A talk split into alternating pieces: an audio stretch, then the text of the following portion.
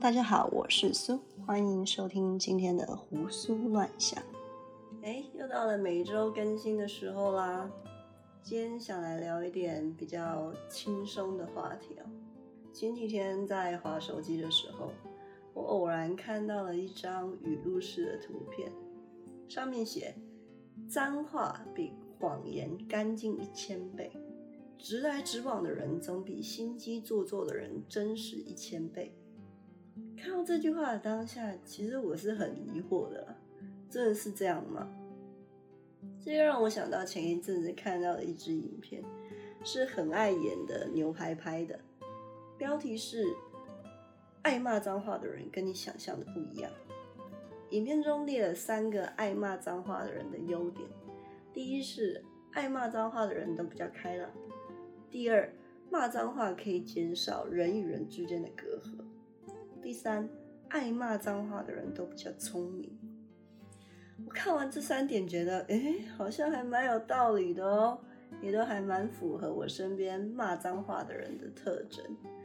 虽然说这种影片大家还是看一看啊，笑一笑就好，不用太较真。但我觉得把骂脏话这件事情拿出来想一想，好像也还蛮有趣的。所以今天就来聊聊骂脏话这件事。我们家算是一个家教比较严的家庭，我妈从小就对我们小孩的品性很要求，课业倒是其次，对长辈要有礼貌啊，看到人要叫啊，吃饭手要拿碗，而且吃东西不能太大声，这样，反正诸如此类的规矩蛮多的，听起来好像很压抑，有点恐怖，但其实这些就是在培养一个习惯而已。久而久之就无感了，也不会有被束缚的感觉。然后这些习惯呢，也一直被我保留到现在。对于骂脏话这件事，当然也是一个禁忌的行为。还记得我国中的时候啊，那时候周杰伦正红，大家都知道他的口头禅，除了“哎呦不错哦”，还有什么什么东西很屌这样。所以同学们大家都会学啊。那时候也不知道“屌”是什么意思，就觉得很酷，就一起跟着说了。然后我也把这句话带回家。我妈听到我讲这句话的时候，她整个气疯了，她就跟我说：“你怎么可以骂脏话？你知道‘屌’是什么意思吗？”我说：“我哪有骂脏话？不就是一个语助词而已吗？”那个时候我的脏话字典里面只有“干”啊，或者是“靠”而已。“屌”这个字对我来说就跟酷啊、炫啊，差不多的意思。他说不是，他就是那个、那个、那个、那个，反正就是脏话就对了。以后不准说了，因为我妈是一个比较保守的人，所以她那个、那个、那个一直说不出来是哪个。反正我就是被臭骂了一顿。后来这个词啊，在我们班上成为了一个流行。我们国文老师看情况不对，后来才跟我们解释。哎，屌呢，就是男性生殖器的意思。这时候我才恍然大悟，哎，原来是这样啊！其实还有很多词，我都觉得很奇怪，为什么这也算是脏话？即便到现在，我还是想不通，为什么靠背靠腰会被归类在脏话里面？不就是哭爸哭二的意思吗？还有，为什么人要骂脏话，也是一个很有趣的问题。很久以前已经忘记从哪里听到人家说，日本是一个很压抑的国家，因为他们连脏话都没有，所以人民有怨气不能靠言语做发泄，导致说他们都憋在心里面，久而久之就比较容易生病这样。所以其实脏话有它存在的必要啊，但为什么又是一件被禁止做的事呢？仔细想想，我发现我对脏话的理解好像还蛮片面的。就单纯是小时候被制约下的结果，因为被骂过，所以就知道说这个字会被骂，然后就不说了。这样，从来没有认真想过为什么不能说，说了又会怎么样。这几天我真的花了很大的功夫去琢磨这个问题，我还整理了一下，对我来说算是脏话的词，我发现都跟性行为啊，还是生殖器相关的词比较多。那像智障啊，或者是白痴这种骂人家智能低下相关的词，我就觉得，嗯，好像不算是脏话。还有跟排泄物相关的词，我只会觉得呃有点脏而已。只要不要在我吃饭的时候提到，我都还可以接受啊。是不是代表我对脏话的厌恶其实只是来自于我的保守？澳洲语言学家露丝·韦金利出了一本书，叫《脏话文化史》。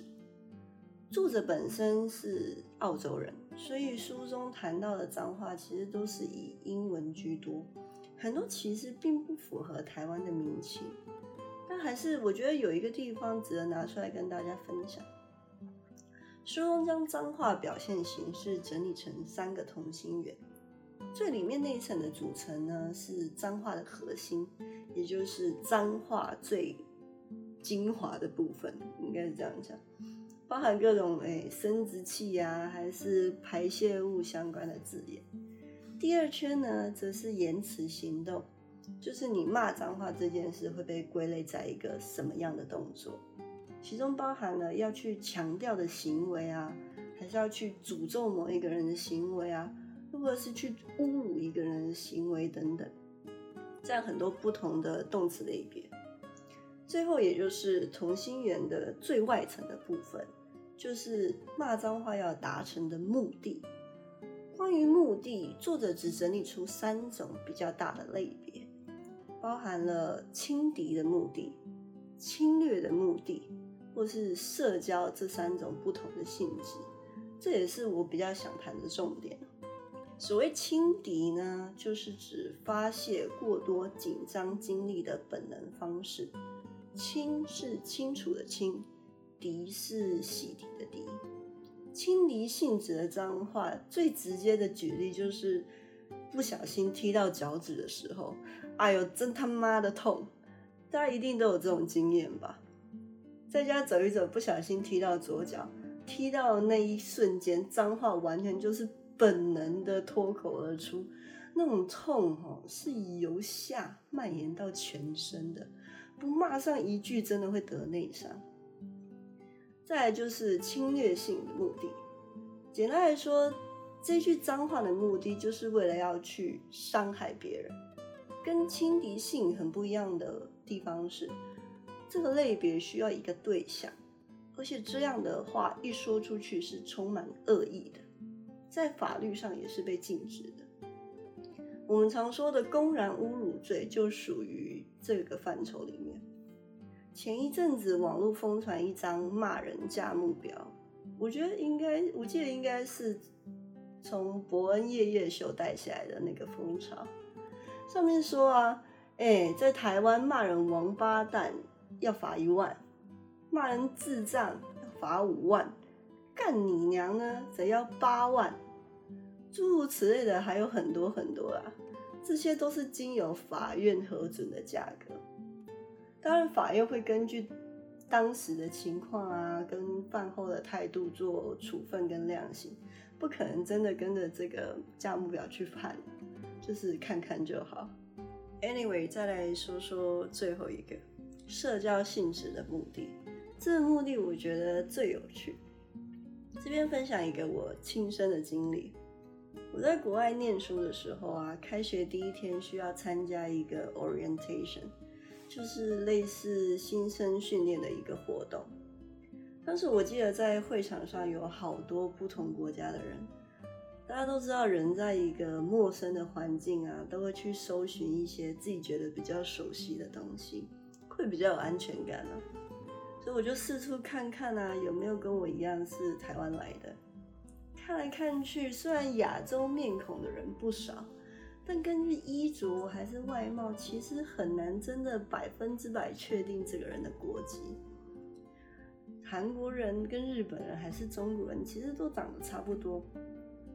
正当我准备放弃要随便找一个位置坐下的时候呢，突然后面传来一句响亮的靠背。哇！我记得那时候我听到那句靠背带给我的多大的喜悦啊！那种亲切感，就像吃了一顿妈妈做的饭，已经不是好不好吃的问题了，是一种很温暖的感觉，有抚慰人心的效果。这跟听到人家说中文又不太一样，是更深层的那种归属感。想当然之后，我就咚咚咚的跑去那个人旁边坐下来，他也就成为了我在这边第一个好朋友，一个以脏话会友的概念。从这次的经历，我发现说脏话其实就是一个很地域性的东西，即便使用着相同可以交流的语言，骂出来的脏话都不尽相同。作者在书中也提到说，脏话有消除阶级、拉近彼此距离的效果。就是说，人与人之间交流的时候，带一点脏话，其实是会起到润滑的作用。这样的说话方式会给人一种比较轻松自在的感觉，没有那么严肃跟拘谨。如果真的要说脏话的反义词是什么的话，我觉得就是。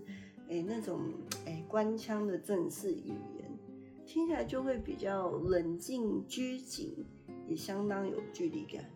最后再来总结一下我的感想：现在的我骂不骂脏话，其实多多少少还是会的，多半是我上面说的哎轻佻性的比较多。